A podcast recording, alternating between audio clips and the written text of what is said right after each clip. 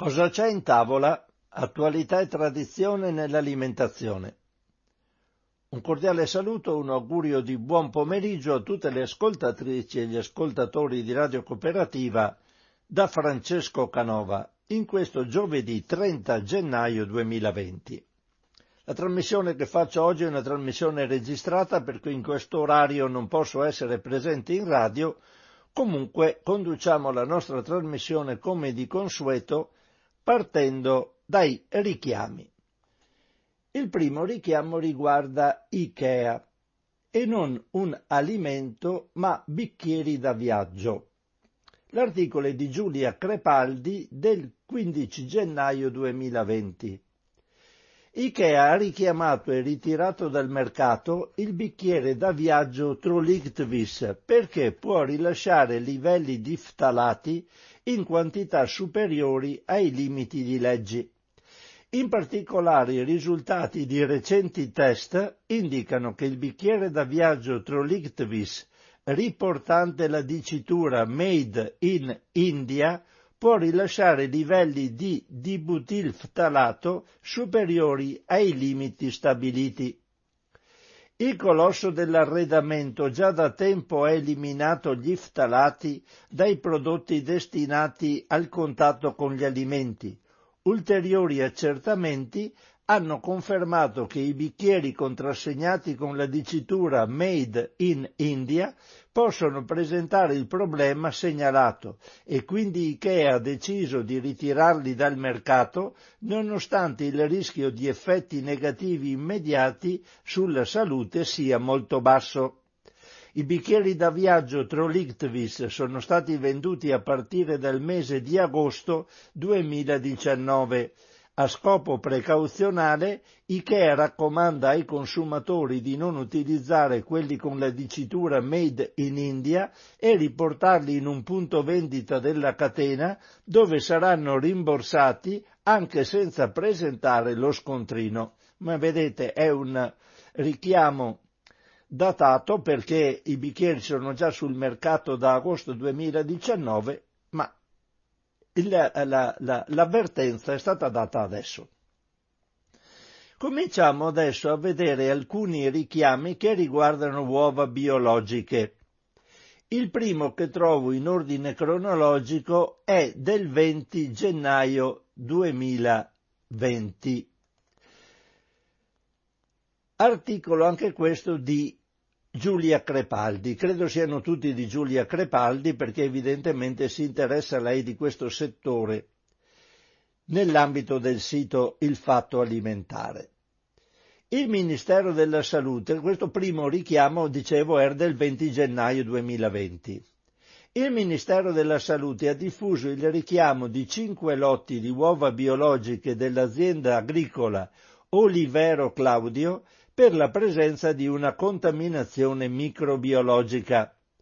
Il prodotto interessato è venduto sfuso e in confezioni da 4 e 6 uova, con numeri di lotto che sono abbastanza parecchi, con termine minimo di conservazione 10 febbraio 2020 e con altri numeri di lotto con termine minimo di conservazione 11 febbraio 2020. Il Ministero ha comunicato le scadenze solo il 22 gennaio, alcuni giorni dopo la pubblicazione del richiamo. Anche qui si raccomanda di non consumare le uova e restituirle al punto vendita d'acquisto. Questo è un primo richiamo, sempre sullo stesso nello stesso giorno 20 gennaio 2020 c'è però un aggiornamento del giorno successivo, 21 gennaio 2020. Anche Natura Sì ha pubblicato il richiamo delle uova bio a marchio Oliviero Claudio, specificando che riguarda solo le uova lino e canapa, in confezione da 4, con scadenza 11 febbraio 2020. Questo è un primo richiamo sulle uova biologiche, poi vedremo, ne troveremo degli altri in giorni successivi. Passiamo adesso ad un richiamo del 21 gennaio 2020. Questo riguarda i supermercati Aldi. Aldi ha richiamato due lotti di formaggio puzzone di Moena DOP a marchio Regione che vai per la presenza di Listeria monocitogenes nel corso di analisi effettuate da un laboratorio accreditato.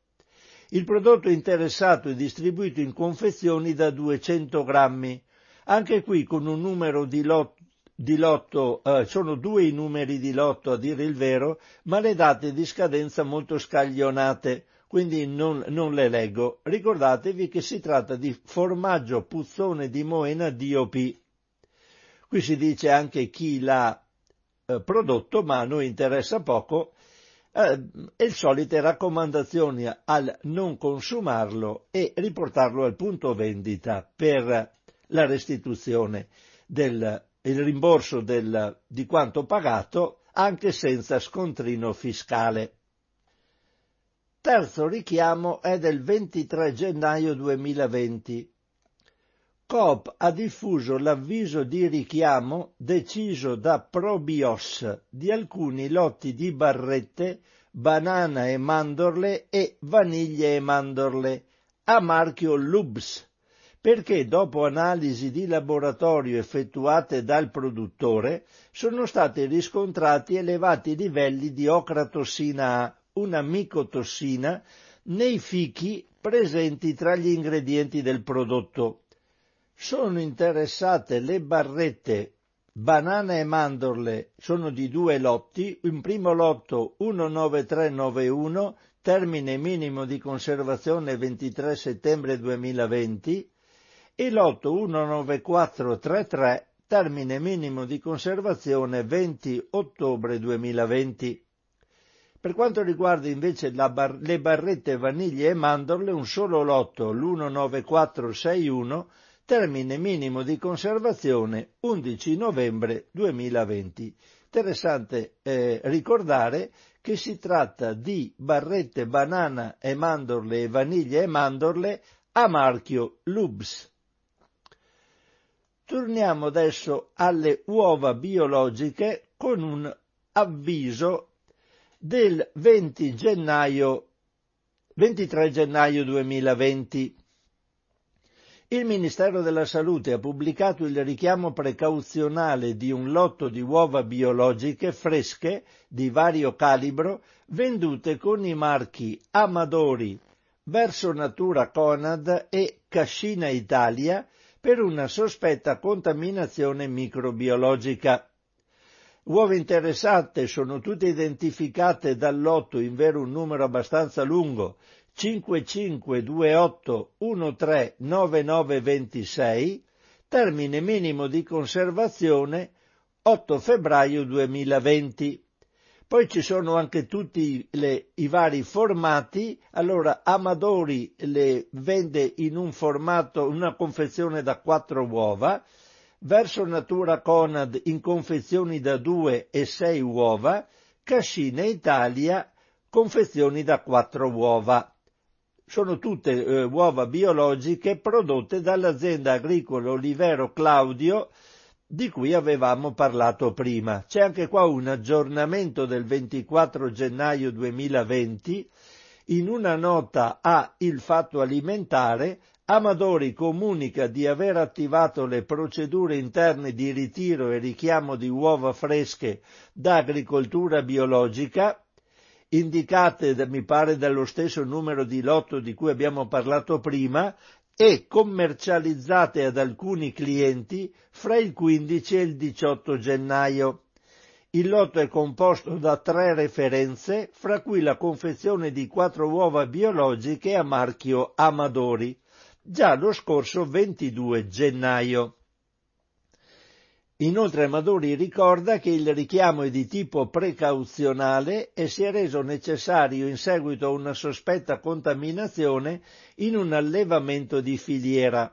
L'azienda ha sospeso immediatamente ogni rapporto commerciale con l'allevamento in questione, interrompendo la fornitura di uova provenienti da questa azienda. Passiamo adesso all'ultimo richiamo per questa volta un richiamo del 24 gennaio 2020.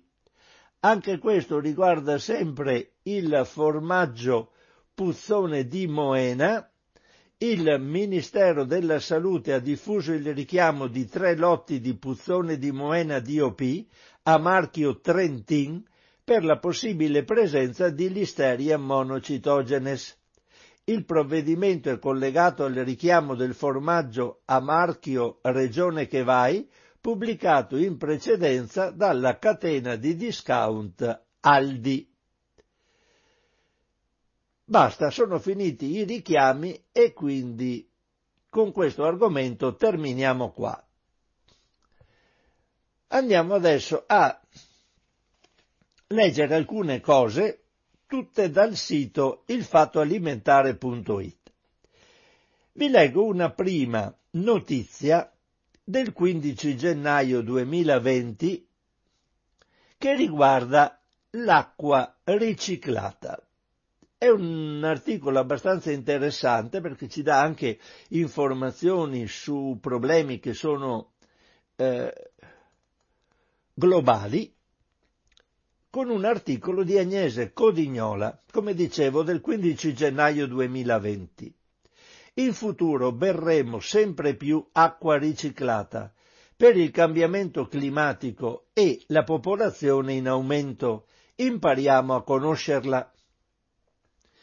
Di fronte alle carenze idriche con cui dovremo fare i conti nei prossimi anni, non è possibile essere schizzinosi bisognerà abituarsi a bere anche l'acqua riciclata dagli impianti di depurazione e dobbiamo tutti iniziare a familiarizzare con l'idea.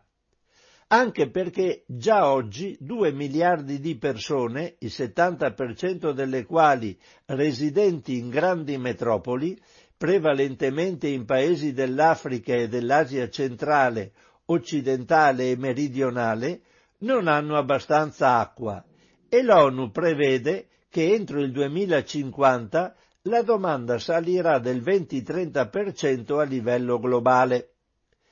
Inizia così un lungo articolo pubblicato su Nature nel quale Cecilia Tortajada dell'Institute of Water Policy della Lee Kuan Yew School of Public Policy dell'Università di Singapore e Pierre von Rensburg del Department of Urban and Transport Planning di Windhoek, Namibia, raccontano le storie dei paesi dove la lavorazione delle acque reflue è molto avanzata e dove percentuali non piccole della popolazione già oggi le usano per tutti gli impieghi domestici, compreso quello potabile. Negli ultimi anni, spiegano gli autori, diverse città hanno iniziato a riutilizzare l'acqua proveniente dagli impianti di depurazione, che talvolta è l'unica opzione disponibile. Altrove si potrebbe fare lo stesso, ma la rappresentazione negativa data dai media e le informazioni scorrette o carenti fornite dalle autorità preposte hanno spesso generato una tale diffidenza nella popolazione interessata da impedire lo sviluppo di progetti che sarebbero stati all'insegna della sostenibilità. Per avvicinarsi all'obiettivo dell'accettazione piena bisognerebbe agire su più fronti, il primo dei quali è quello del trattamento. Oggi nei paesi occidentali la maggior parte delle acque reflue viene lavorata affinché non sia pericolosa e poi scaricata nel mare o nei fiumi. Ma basterebbe migliorare il processo per, per poterla riutilizzare anche come acqua potabile, per esempio inviandola ad un secondo ed eventualmente a un terzo impianto di depurazione dopo quello classico, affinché venga trattata con agenti biologici, fisici o chimici in grado di depurarla del tutto.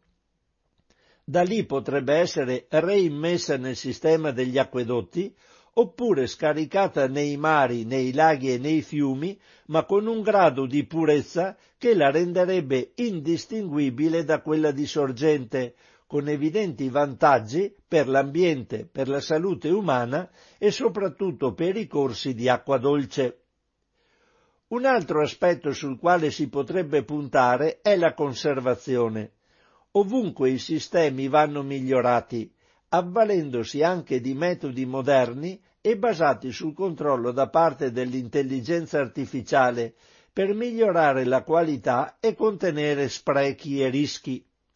Allo stesso tempo la popolazione andrebbe sensibilizzata molto di più affinché riduca gli sprechi e conosca i benefici, i benefici ambientali dell'acqua riciclata.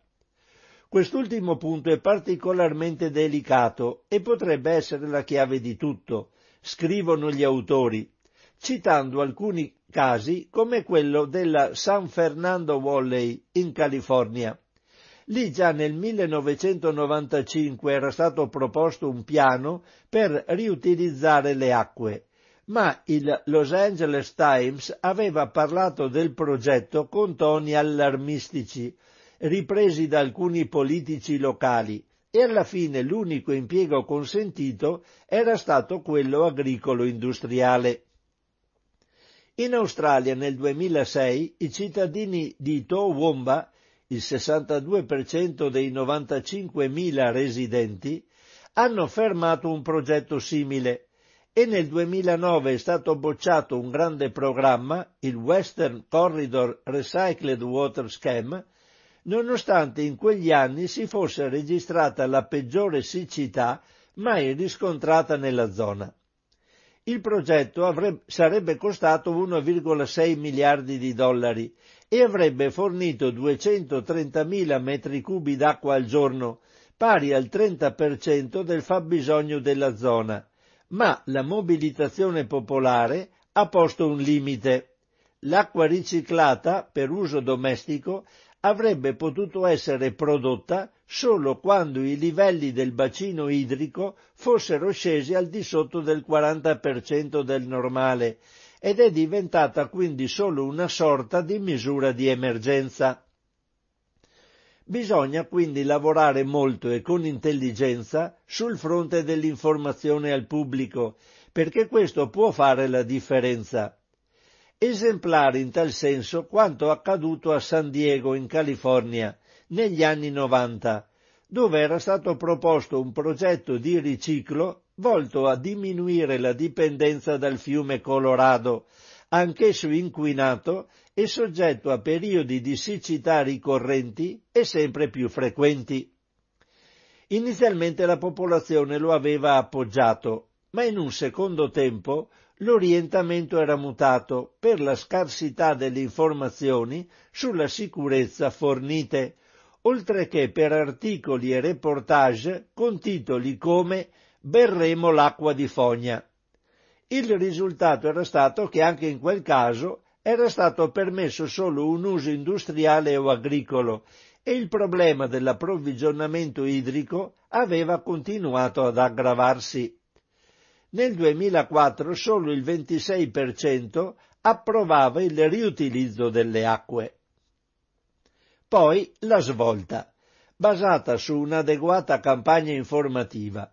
Nel 2012 la percentuale di cittadini favorevoli era salita al 72% e l'anno successivo la città ha approvato il Pure Water San Diego, un programma grazie al quale gli impianti di depurazione e riciclo dovrebbero produrre 114.000 metri cubi di acqua al giorno entro il 2023 e fornire un terzo dell'acqua necessaria alla città entro il 2035.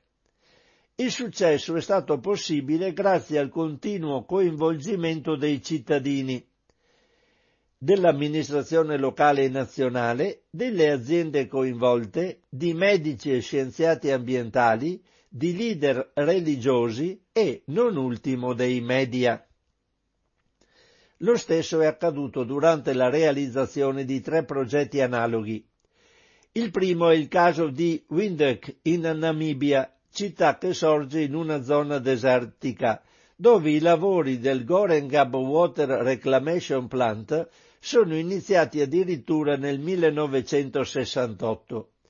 Oggi l'impianto fornisce alla città il 24% dell'acqua potabile, 21.000 metri cubi al giorno. quota che è salita al 30% nel biennio 2014-2016, flagellato da una tremenda siccità durante la quale le fonti normali avevano potuto fornire solo il 10% dell'acqua potabile. Il secondo è quello della contea di Orange, in California, nella quale dal 2008 è operativo l'Orange County Groundwater Replenishment System, ovvero il sistema di purificazione delle acque più grande del mondo, che produce ogni giorno 379.000 metri cubi d'acqua.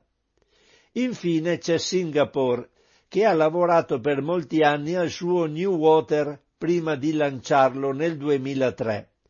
Oggi il sistema fornisce addirittura il 40% di tutta l'acqua necessaria alla città, potabile e non, e dovrebbe salire al 55% nel 2060.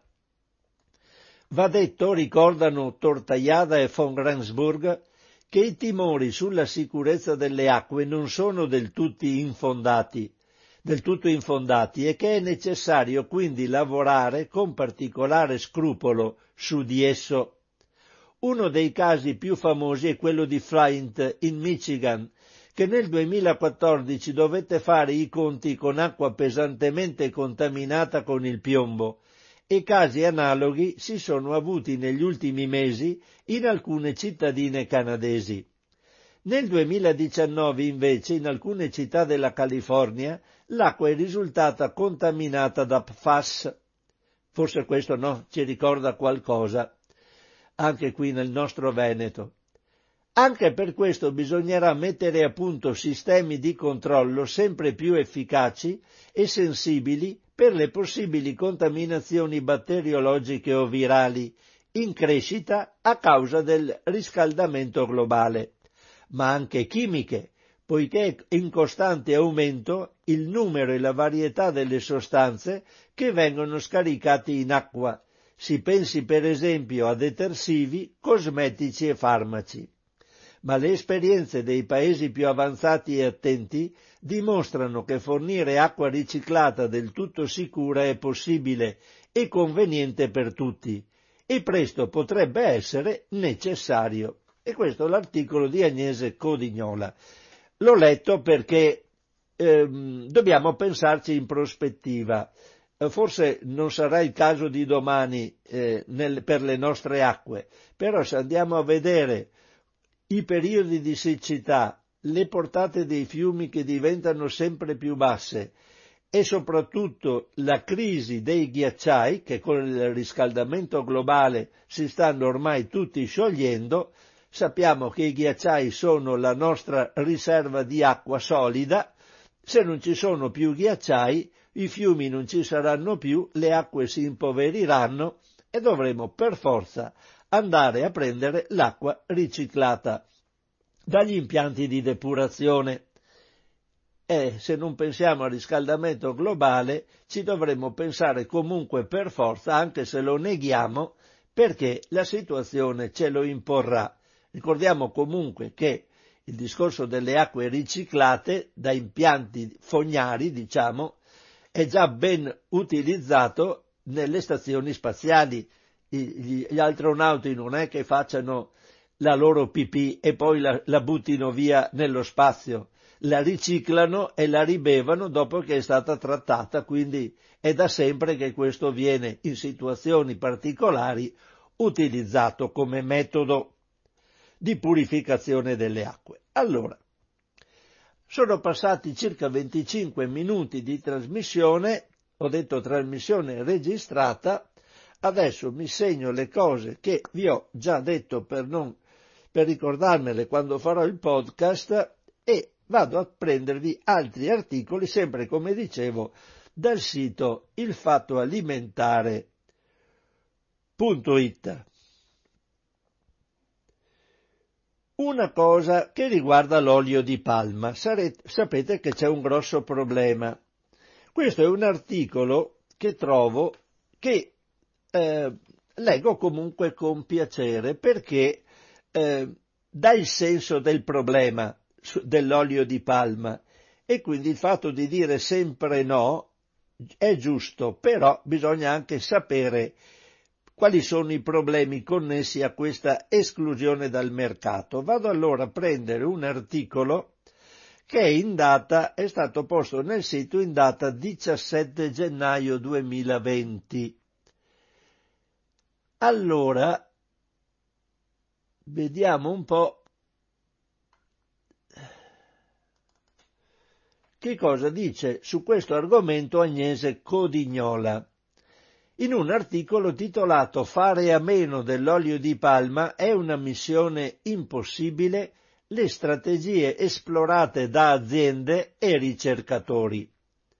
L'olio di palma è un componente essenziale non solo di un'infinità di alimenti industriali, ma anche di cosmetici, farmaci e carburanti, al punto che si stima sia presente nel 50% dei prodotti di consumo. Inoltre lo si trova in numerosi materiali come quelli usati in edilizia ed è fondamentale per il cibo, per animali domestici e per i mangimi per l'allevamento. Oltretutto, poiché favorisce l'assorbimento di vitamine liposolubili ed è ricco di acidi grassi essenziali, se il consumo di carne e latticini continuerà a crescere, si prevede che la richiesta di olio di palma per la mangimistica aumenterà. Non se ne può fare a meno e per ora non si capisce con che cosa si potrebbe rimpiazzare. L'Italia è uno dei paesi che in seguito alla campagna portata avanti da Il Fatto Alimentare ha sostituito l'olio di palma nei prodotti alimentari con altri oli vegetali. Come sappiamo non tutti, perché per esempio la Ferrero lo utilizza ancora, forse verrà let- detto nell'articolo. Comunque andiamo avanti con la consultazione di questo articolo di Agnese Codignola. Secondo la BBC, che dedica al tema un lungo articolo della serie Future, il mercato vale 67 miliardi di dollari.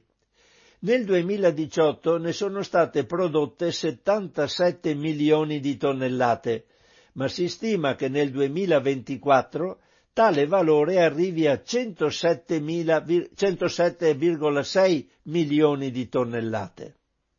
Metà delle palme da olio si trova in Malesia e in Indonesia, che a questa coltura hanno dedicato 13 milioni di ettari, operando una massiccia deforestazione.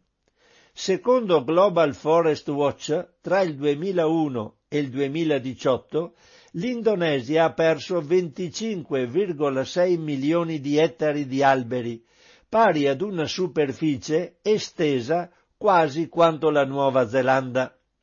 In questo modo è sparita la biodiversità in migliaia di chilometri quadrati e numerose specie di animali come l'orango sono a serio rischio di estinzione.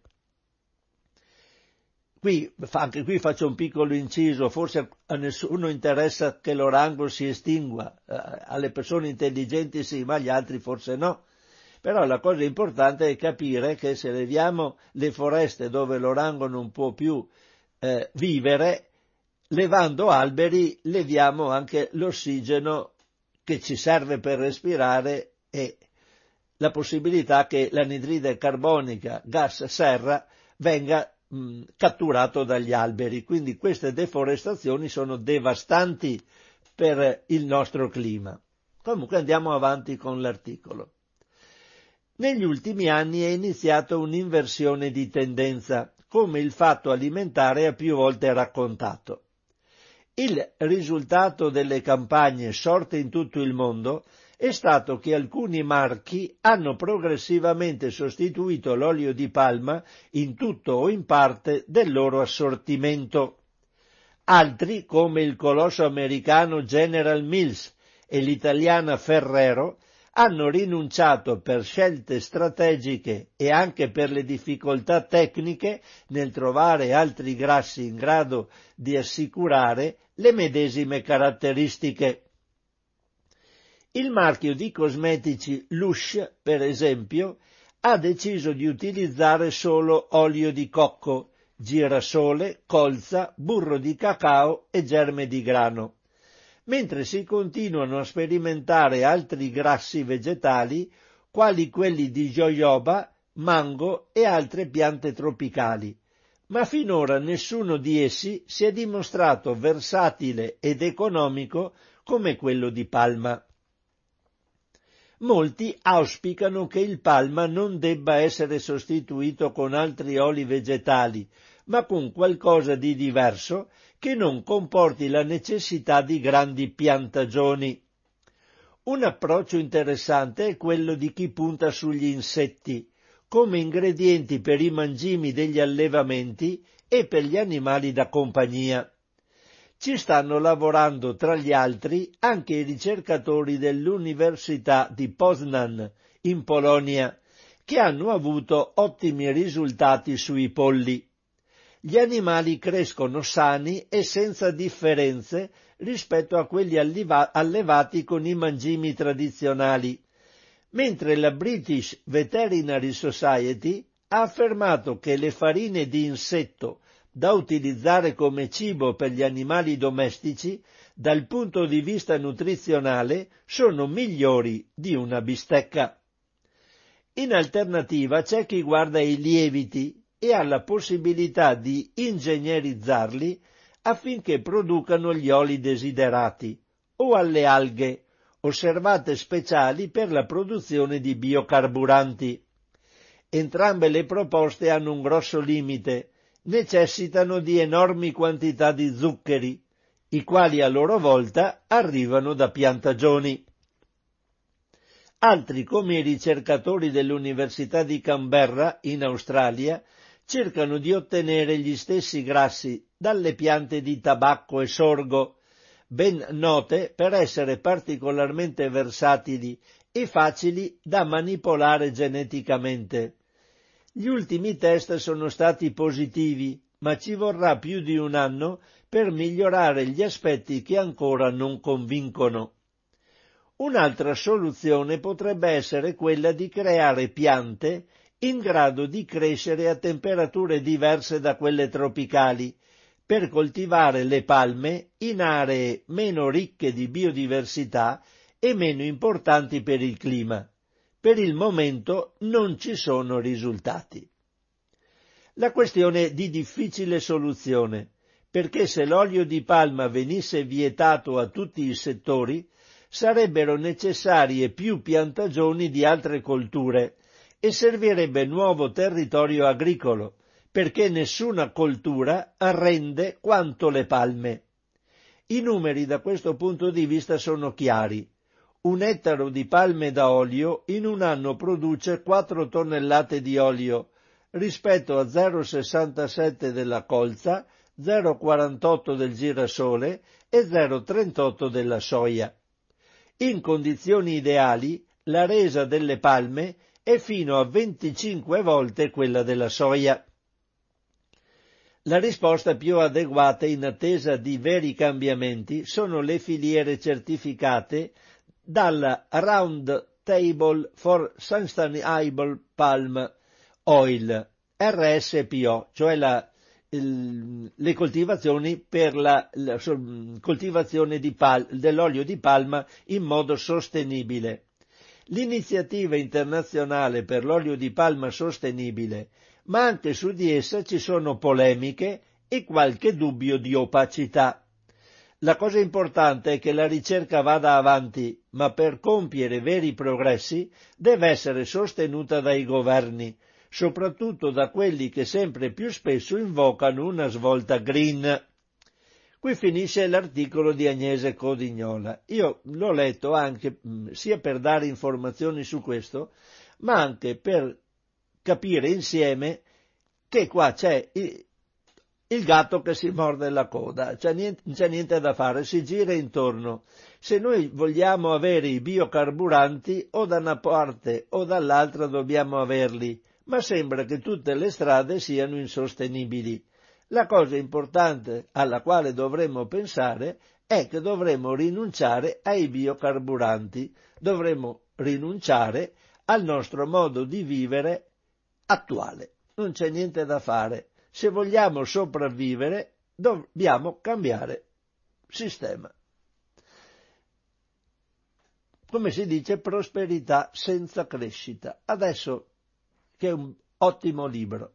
Comunque adesso sono passate 36 minuti di trasmissione, siccome è una trasmissione registrata e non ho le vostre telefonate, metto un po' di musica e poi continuo con altri articoli.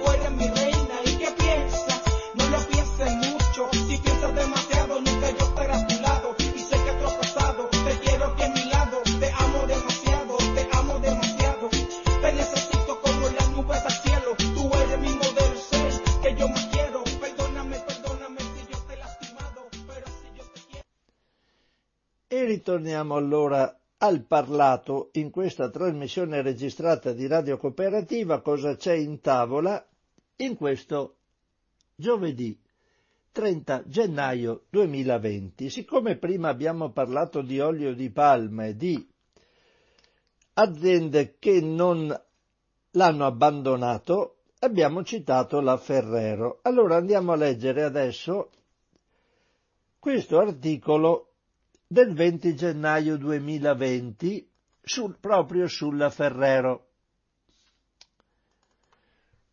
Un articolo di Paola Emilia Cicerone. Ferrero, le nocciole turche e il lavoro minorile. Continua la polemica sulle accuse di sfruttamento. Ma l'Italia ignora la notizia. Dice Paolo Emilia Cicerone, non si placa la polemica sull'impiego da parte di Ferrero di nocciole raccolte in Turchia, paese che fornisce circa il 70% della produzione mondiale, utilizzando manodopera infantile. Ne avevamo già parlato, ma a giugno, quando l'associazione We Move Europe ha lanciato una raccolta fondi per indagare sulla presenza di minori impiegati nei noccioletti turchi, come già segnalato da BBC e New York Times. Grazie alle donazioni dei nostri sostenitori, spiega Giulio Carini, senior companion di We Move Europe, abbiamo avviato un'indagine e i nostri sospetti sono stati confermati. Questa iniziativa è insolita per noi in genere lavoriamo soprattutto per sensibilizzare le istituzioni europee su problemi sociali e ambientali. Ma visto che Ferrero è una grande azienda in forte espansione, ci sembra importante attirare l'attenzione dell'opinione pubblica su questo fenomeno che riguarda anche altre materie prime come il cacao. Qualche settimana fa l'associazione ha lanciato una petizione online, già firmata da 80.000 cittadini europei, per chiedere a Ferrero di diminuire in piccola parte i suoi grandi profitti e agire per tutelare i diritti umani, soprattutto dei bambini. Sono già in programma altre azioni dimostrative per denunciare lo sfruttamento minorile nei campi di nocciole turchi. Stiamo parlando di un paese in cui il lavoro minorile è una realtà drammatica. Secondo dati forniti dal governo turco, che risalgono al 2012, circa 900.000 minori, tra cui oltre 11.000 bambini tra i 6 e i 14 anni, lavorano in diversi settori industriali, compresa l'agricoltura. Nel corso dell'estate, spiega Carini, abbiamo girato filmati e raccolto informazioni che confermano la presenza di bambini costretti a lavorare anche 12 ore al giorno nei campi di nocciole situati nell'area del Mar Nero. I coltivatori non vendono direttamente alle aziende, ma a intermediari, che a loro volta vendono a Ferrero per questo non è facile collegare Ferrero alle imprese che sfruttano i bambini, ma ci stiamo riuscendo. Anche qui faccio un piccolo inciso perché ogni tanto quando leggo queste notizie mi vengono in mente delle cose e le condivido con voi, cari ascoltatrici e ascoltatori di Radio Cooperativa. Ora qui abbiamo dei bambini tra i 6 e i 14 anni che lavorano anche 12 ore al giorno nei campi di nocciole per raccogliere le nocciole, darle alla Ferrera questa fa la Nutella. Dopo ci guardiamo in tv e vediamo felici bambini, giustamente felici, che si spalmano la Nutella sul pane e gioiosamente se la mangiano in famiglie felici e contente. Eh, non lo so, eh, a me questa immagine stride molto, cioè, non lo so, eh, basta così.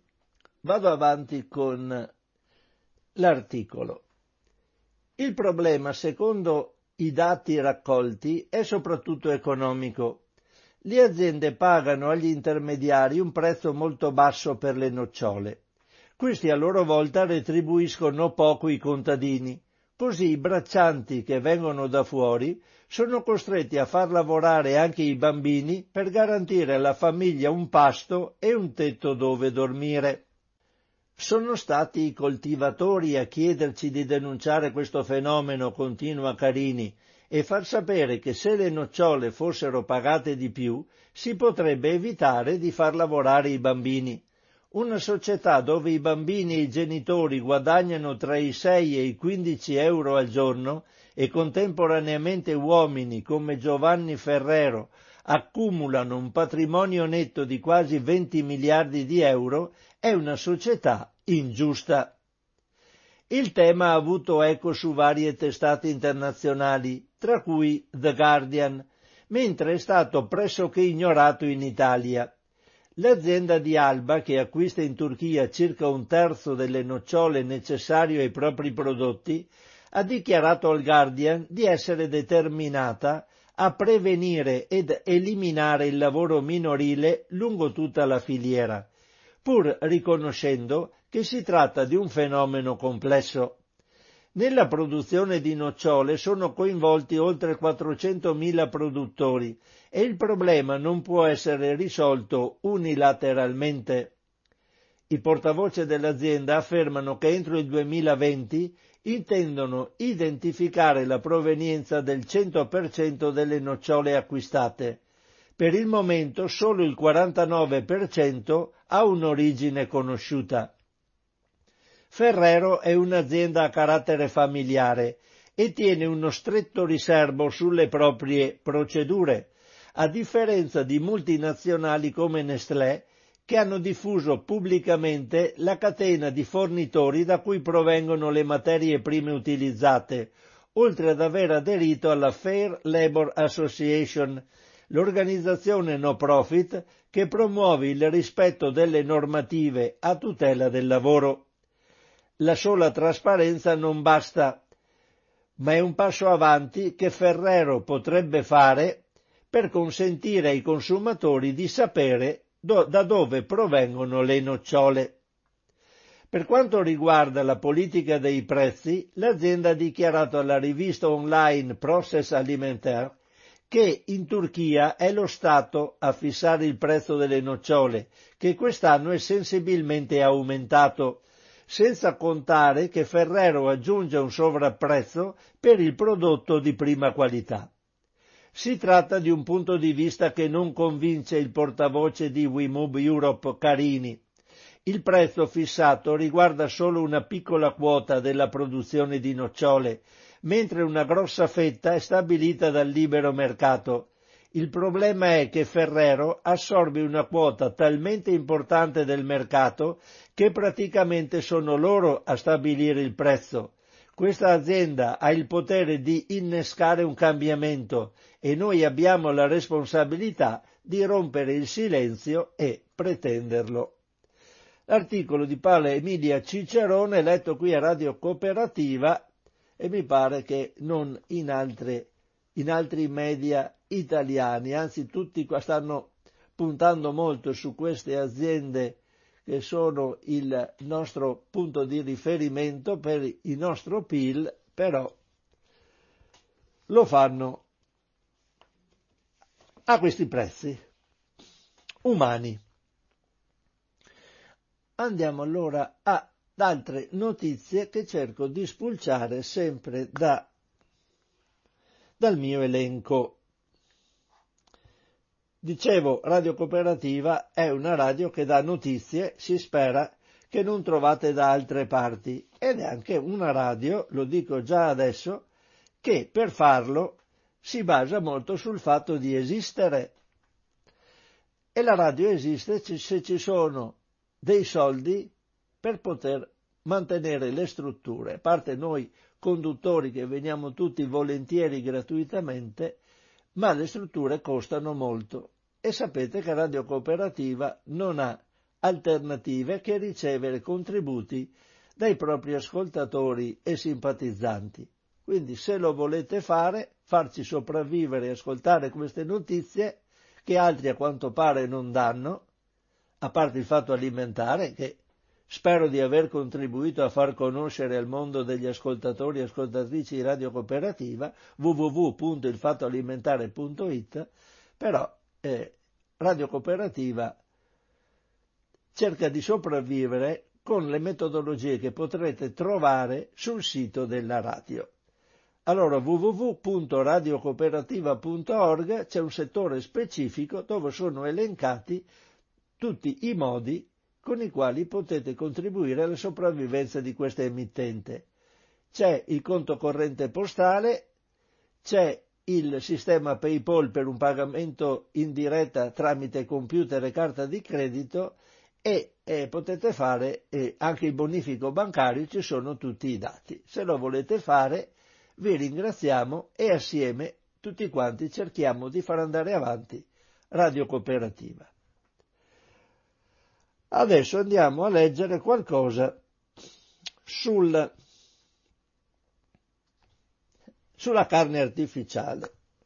Anche questo è un grosso mercato che sta andando avanti e vediamo con quali prospettive. In vero tecnologiche, parte, insomma, non vedo perché sinceramente uno debba voler mangiare carne se vuole diventare vegetariano o vegano, se la mangia, però stanno costruendo una carne con prodotti vegetali che sembra carne, noi ce la mangiamo e siamo contenti. Ci sono due notizie, una del 21 gennaio 2020, allora vediamo se riesco, eccola qua subito, ed è un articolo a firma della redazione del Fatto Alimentare. Qui fanno una prova per vedere se le carni prodotte in questo modo sanno davvero di carne. Prova di assaggio, di altro consumo. Io non ho trovato su altro consumo le cose, eh, forse lo troverò in, in, altri mesi, ma insomma, tanto vediamo la notizia dal fatto alimentare. Burger vegetali Beyond Burger e Rebel Whopper sanno davvero di carne? La prova di assaggio di altro consumo. I burger vegetali che sanno di carne, o almeno ci provano, sono sempre più popolari e facili da trovare anche in Italia. Sono prodotti pensati per piacere agli onnivori e spingerli a consumare meno alimenti di origine animale in nome di una maggiore sostenibilità ambientale. Ma questi burger sono davvero così simili alla carne? Per scoprirlo, altro consumo ha fatto assaggiare a 11 consumatori due prodotti, Beyond Burger di Beyond Meat, usato nel panino della catena Ham Holy Burger, e il Rebel Whopper di Burger King, prodotto da The Vegetarian Bachelor.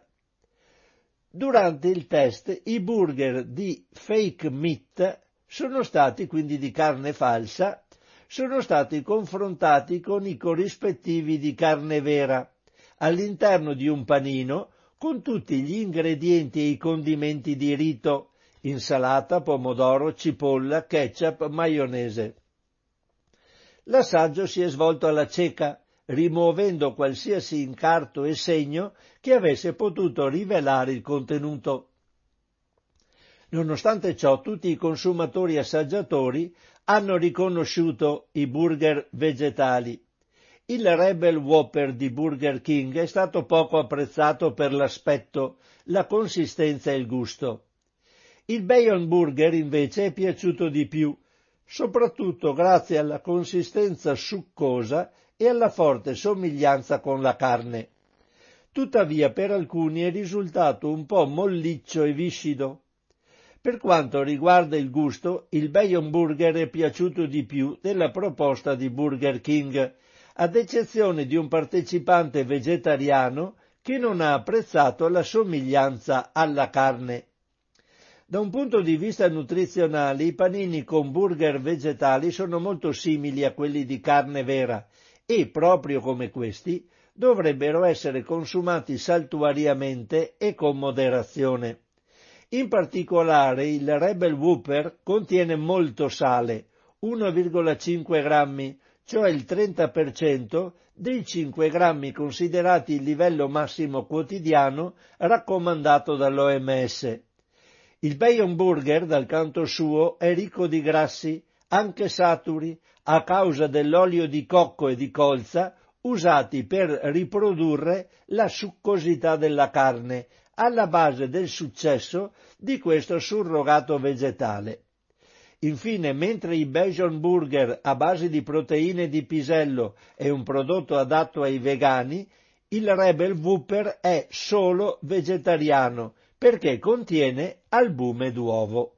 Sapete che i vegani non eh, decidono di non alimentarsi con nulla che sia di origine animale, quindi neanche il me- miele, uova, formaggi, eccetera. Vabbè. Questo è l'articolo a firma della redazione del Fatto Alimentare. Vado a leggervi l'altro invece, che è del 27 gennaio 2020, a sua volta, eh, questo qua invece è a firma di Agnese Codignola.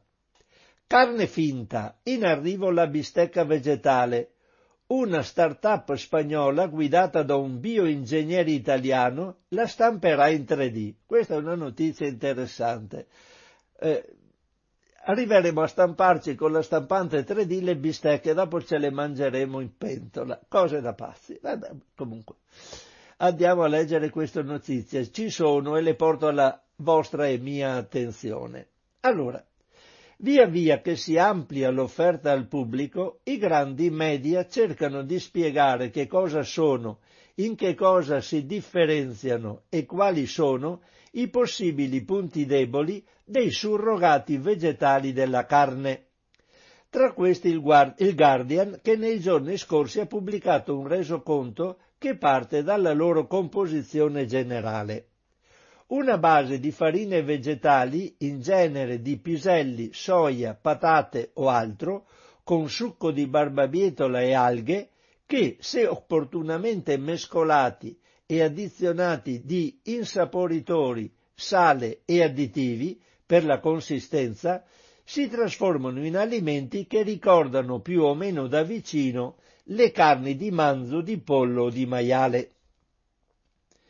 Poi cita alcuni esempi, oltre ai più noti Beyond Meat e Impossible Meat, quali Nova Meat, start-up spagnola, fondata nel 2018 dall'italiano, dall'italiano Giuseppe Scionti, bioingegnere del Politecnico di Barcellona, che grazie all'introduzione di stampanti in 3D dovrebbe arrivare a vendere le sue bistecche vegetali in Spagna e Italia entro il 2021 e sarebbero le prime, visto che finora al massimo sono stati posti in vendita hamburger e polpette di varia foggia.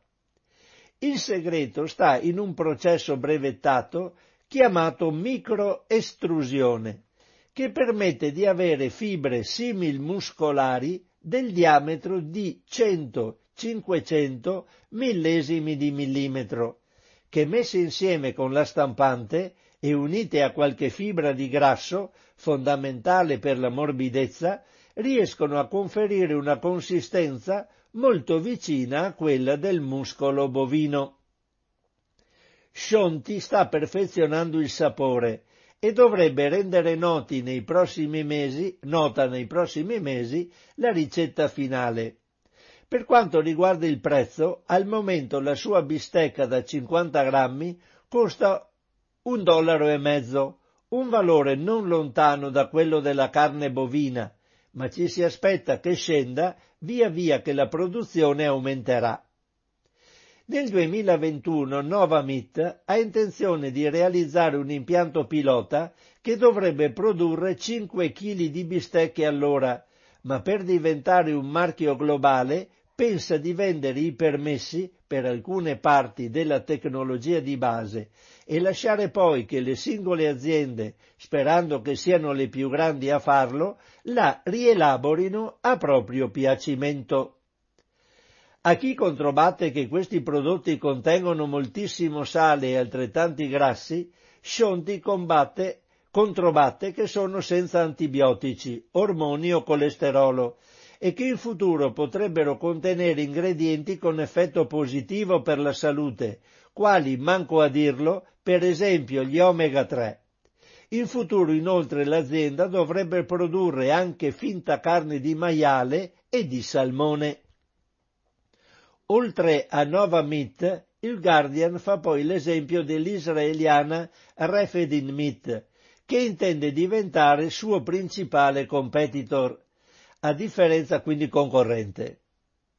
A differenza della bistecca di Scionti, che nessuno ha ancora gustato, la Redefin ha già organizzato assaggi pubblici per le sue bistecche vegetali stampate in 3D, sulla scorta di quanto hanno fatto anche le start-up che lavorano sulla carne vera coltivata e Mark Post, il primo a giungere ad un hamburger di carne coltivata nel 2013.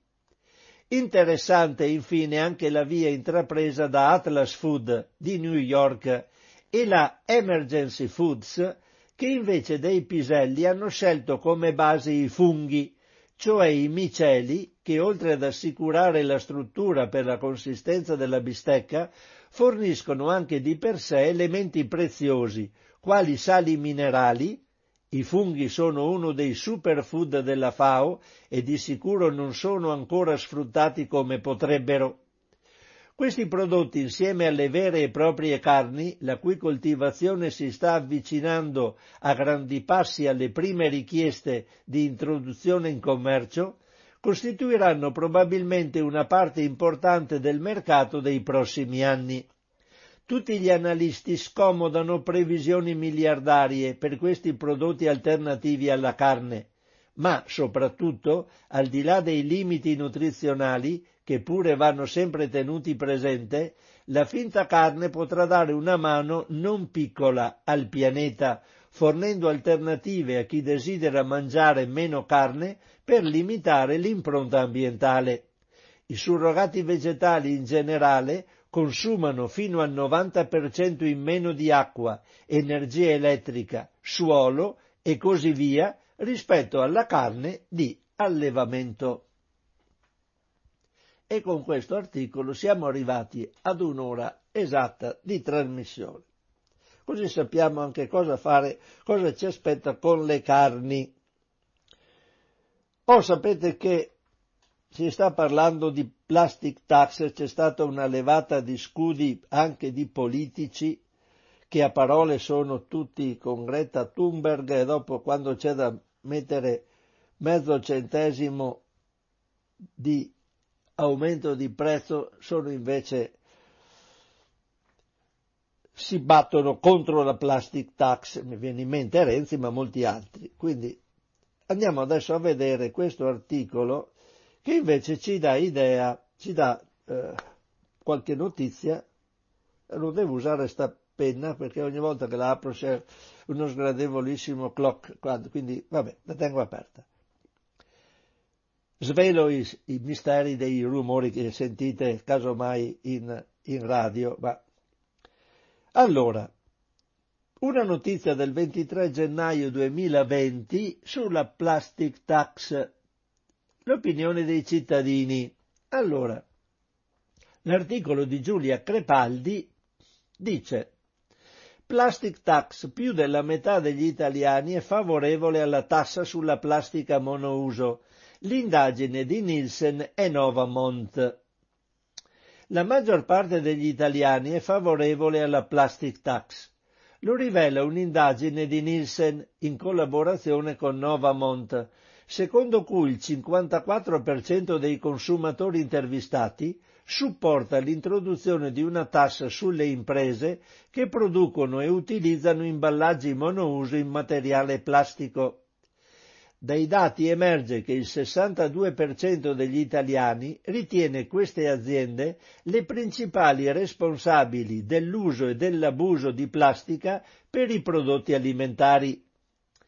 La maggioranza dei consumatori, il 59%, confessa di essere molto preoccupato per l'ambiente e, a maggior parte, e la maggior parte è disposta a spendere di più per un prodotto sostenibile o per una confezione meno impattante. L'85% delle persone che in famiglia si occupano della spesa sostiene di preferire i prodotti più rispettosi dell'ambiente. Il 64% degli intervistati crede che negli anni a venire assisteremo a una significativa riduzione degli imballaggi di plastica non riciclabile e quasi metà crede che siano le aziende a doversi, farsi, a doversi fare carico del problema, mentre per il 22% il compito dovrebbe essere gestito dallo Stato. Che fare dunque? Per il 28% degli intervistati l'ideale sarebbe sostituire la plastica non riciclabile con materiali biodegradabili e compostabili, mentre il 14% propone il semplice passaggio alla plastica riciclabile, soluzioni che però non riducono il volume dei rifiuti prodotti. Il 17% dei consumatori invece si augura un maggior ricorso allo sfuso e a materiali alternativi alle plastiche, come carta e vetro, mentre il 16% suggerisce l'impiego del vuoto a rendere. Secondo gli intervistati la plastica va eliminata o quantomeno ridotta al più presto negli imballaggi di acqua, bevande, latte e snack. Questo ci dice Giulia Crepaldi. Ora, come mai allora i politici non ascoltano i cittadini se in maggioranza questi vorrebbero la plastic tax? Che ci sia qualcos'altro sotto? Ma forse le ditte hanno il loro modo per far passare le loro idee con i politici volevo leggere qualcosa, vediamo se avevo preso la notizia della Coca-Cola. Però non la trovo subito, quindi non vado alla ricerca.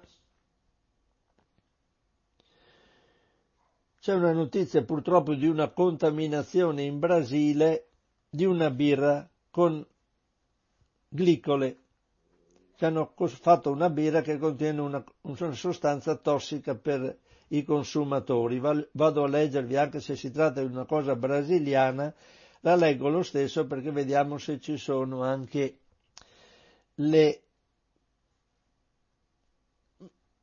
Di che birra si tratta? Vediamo un po'. È una notizia del 27 gennaio 2020. Allerta birra all'antigelo in Brasile. 22 casi di sospetto avvelenamento da glicole di etilenico. Invece di mettere l'antigelo in macchina lo mettono nella birra. Vabbè. È allerta birra all'antigelo in Brasile, dove sono stati registrati 22 casi di sospetto avvelenamento, di cui 4 fatali, dopo aver consumato birra contaminata da glicole di etilenico, scrive Food Safety News. La sostanza chimica trasparente, inodore e tossica per gli esseri umani è stata identificata in 32 lotti di 10 diverse birre a marchio Bacher, Belo Orizzontina, Capi, Capixaba, Capitao Senra, Pele Vermeia, Fargo 46, Bacher Pilsen, Brown, Bacher D2, Corleone e Bacher Trigo. In alcuni lotti di Blorizontina è stata accertata anche la presenza di glicole etilenico. Le 22 persone coinvolte finora, 19 uomini e 3 donne, vivono nello stato del Minas Gerais, a sud-est della capitale Brasilia. Per ora solo 4 casi sono stati confermati, mentre gli altri 18 restano sotto indagine, perché presentano sintomi compatibili con un avvelenamento da glicole di etilenico e i riscontri indicano il consumo di alcune birre incriminate. Analogamente solo per una delle quattro persone decedute è stata accertata la presenza della sostanza tossica nel sangue. Il primo caso si è verificato il 30 dicembre scorso quando un paziente è stato ricoverato in ospedale in stato di insufficienza renale e con disturbi neurologici. Si trattava dei primi sintomi di avvelenamento da glicole di etilenico che appaiono dopo 72 ore dall'ingestione e comprendono nausea, vomito e dolore addominale, seguiti da insufficienza renale e disturbi neurologici, offuscamento visivo, alterazioni sensoriali e convulsioni. I test eseguiti dal Ministero dell'Agricoltura hanno confermato la contaminazione dell'acqua usata nella produzione della birra, che si sarebbe verificata tra la metà di novembre 2019 e l'inizio di dicembre. Le indagini stanno prendendo in considerazione sia l'ipotesi di una contaminazione accidentale, sia una possibile adulterazione volontaria da parte di un ex dipendente. In via precauzionale l'Agenzia brasiliana di vigilanza sanitaria ha disposto lo stop alla vendita in tutto il paese di tutte le birre Bacher, con scadenza da agosto 2020 in poi, e la chiusura dello stabilimento di produzione, fino a che l'azienda non sarà in grado di garantire l'assenza di contaminanti. Le autorità sanitarie del Minas Gerais raccomandano ai cittadini di non consumare nessuna birra a marchio Bacher, di non gettare le bottiglie vuote nella spazzatura e di non versare il contenuto negli scarichi domestici. Le birre in questione devono essere contrassegnate con l'avviso di pericolo, non ingerire, prodotto inadatto al consumo, tenute separate dagli altri alimenti e conferite nei punti di raccolta indicati dalle autorità. Vabbè, forse da noi non arriveranno le birre Bacher, però la notizia la do lo stesso. Se ci ascoltano in streaming, qualche nostro amico in Brasile ha anche questa notizia. Allora,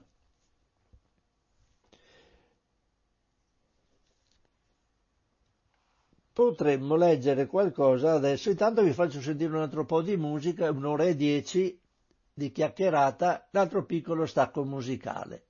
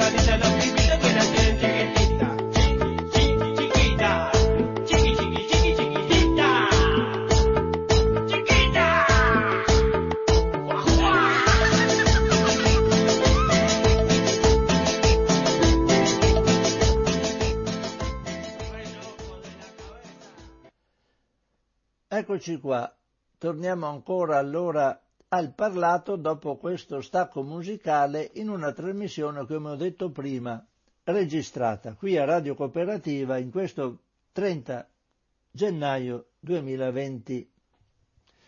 Leggo qualcosa sugli yogurt, come dico sempre notizie tratte dal sito ilfattoalimentare.it.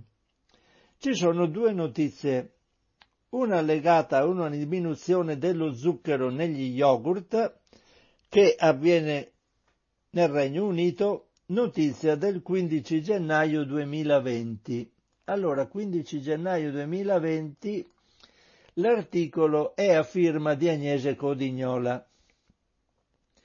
Meno zucchero negli yogurt britannici, il calo maggiore nei prodotti per bambini da bere e alla frutta Attenzione ai surrogati vegetali. Questa è una notizia interessante.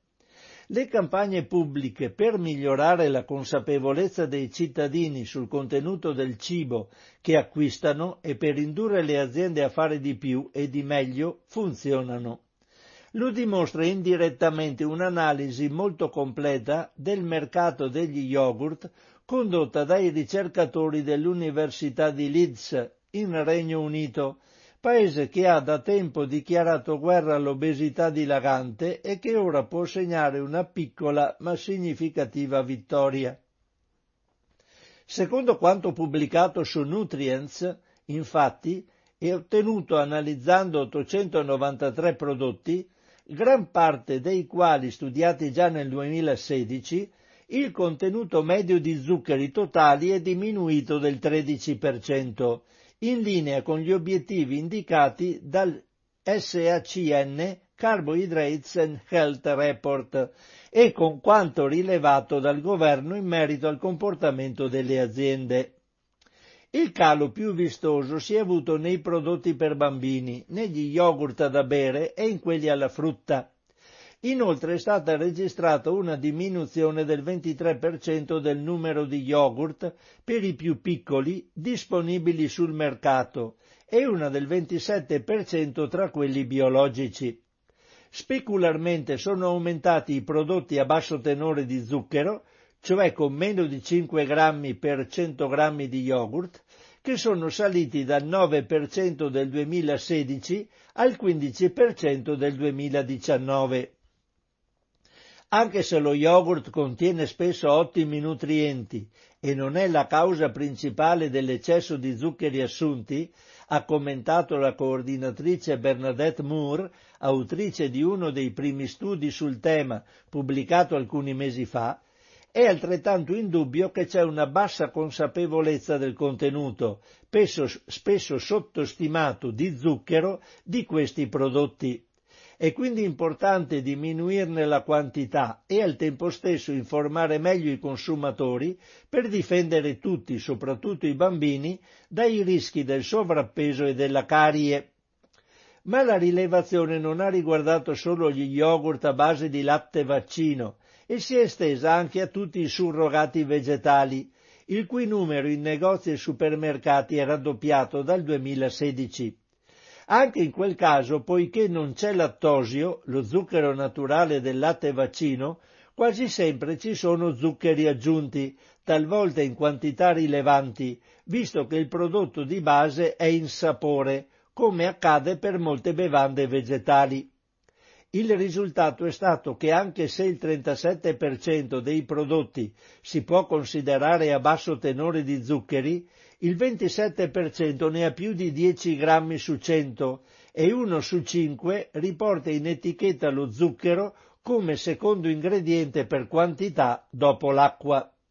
Osservando poi il mercato in generale, Moore sottolinea come sia cambiato in soli tre anni. Nel 2019 il 40% degli yogurt erano nuovi prodotti che non erano presenti nello studio del 2016. Per quanto riguarda lo zucchero presente in quelli già in vendita nel 2016, il 32% ne contiene meno, il 61% la stessa quantità e gli altri mostrano un piccolo incremento, mentre alcuni dei prodotti peggiori sono stati ritirati. tutti elementi che dimostrano come ci si stia muovendo nella direzione giusta. Lo conferma tra gli altri il caso degli yogurt da bere con fitosteroli, consigliati per abbassare il colesterolo. Se nel 2016 erano tra i più dolci, oggi sono tra i 20 tra i quali si registra la diminuzione di zuccheri di maggiore entità. Anche se in molti casi il calo è inferiore a quello del 20% indicato dalle autorità come ideale, la tendenza mostra comunque un andamento positivo e dimostra che anche le aziende, sia pure in modo lento e irregolare, stanno reagendo in modo positivo.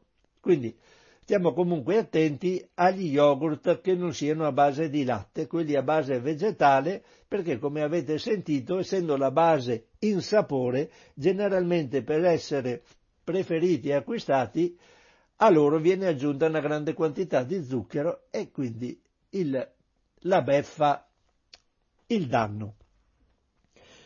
La notizia invece di uno altro yogurt riguarda la Müller.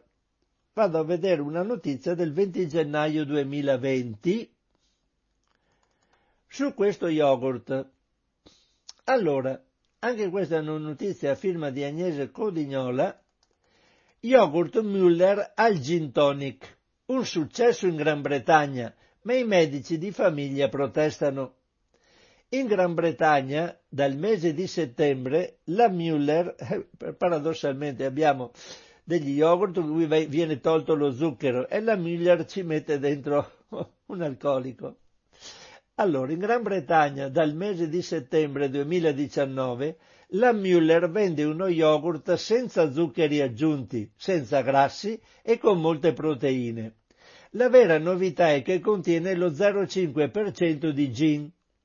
Il risultato è un prodotto chiamato Light Gin and Tonic Inspired, che secondo quanto riferisce l'azienda sta incontrando il gradimento del pubblico e può essere tranquillamente inserito in una dieta sana e equilibrata come se l'alcol non fosse una sostanza cancerogena, secondo l'OMS, e come se non ci fosse grande preoccupazione in tutto il mondo per i danni associati.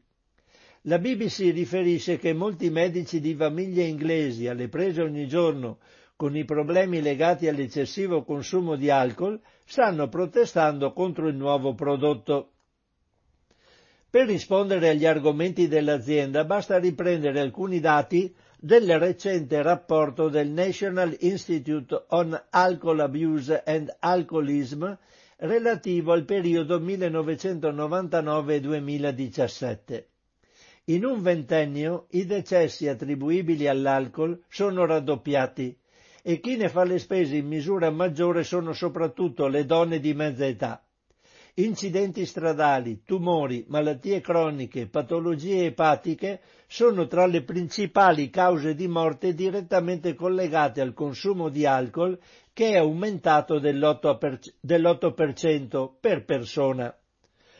Se nel 1999 i decessi da alcol sono stati circa 35.000, nel 2017 oltre 72.000 mentre nell'intero periodo sono morte più di un milione di persone e nel solo 2017 questi decessi hanno rappresentato il 2,6% del totale.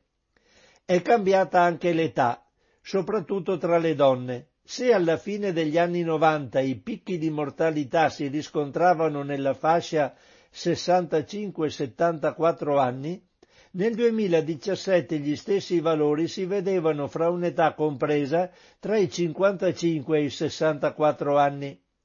Se nel periodo 1999-2010 l'aumento annuale era del 2,1%, nel periodo 2010-2017 era balzato al 5,2%. Risulta preoccupante anche il dato sui giovani di entrambi i sessi l'aumento relativo delle morti è stato maggiore tra i ragazzi tra i 25 e i 34 anni, pari al 5,9% rispetto alle altre età. Una conferma indiretta giunge dagli, so- dagli accessi al pronto soccorso dovuti all'alcol, aumentati del 76% tra il 1999 e il 2015. Anche se si tratta di dati americani e non inglesi, la tendenza al peggioramento si riscontra in molti paesi, compresa la Gran Bretagna, e i danni dell'alcol sono sempre più evidenti, come si è visto anche in Italia nelle ultime settimane, con i decessi provocati da guidatori che avevano bevuto. Promuovere il consumo di alcol attraverso prodotti come lo yogurt Müller non sembra una scelta difendibile dal punto di vista della salute pubblica, soprattutto per il messaggio che possono veicolare. Ecco, il giudizio lo lascio a voi, cari ascoltatrici e cari ascoltatori di Radio Cooperativa. Uh, siamo arrivati a un'ora e 23 minuti di trasmissione, a questo punto io la chiudo qua. Una trasmissione leggermente più corta, ma eh, non credo di avere la possibilità di leggere altre notizie per restare nei tempi concessimi da Radio Cooperativa. Allora la termino qua, anche se era una trasmissione in registrata, e ci diamo appuntamento tra una quindicina di giorni nella speranza che sia una trasmissione in diretta. Un cordiale saluto a tutti e una risentirci a presto. Ricorda, ricordo come sempre che eh, Radio Cooperativa eh, mette in, questa trasmissione la potrete trovare nel sito di Radio Cooperativa nel settore dei podcast in archivio la trovate quindi se volete risentirla potete scaricarvela o ascoltarla tramite computer come ho detto già prima ma ripeto non è mai troppo se volete dare qualche contributo a Radio Cooperativa, fatelo per dare la possibilità di sopravvivenza a questa emittente e tutte le notizie le trovate nel sito di Radio Cooperativa www.radiocooperativa.org. Ancora un caro saluto a tutti, una risentirci a presto da parte di Francesco Canova.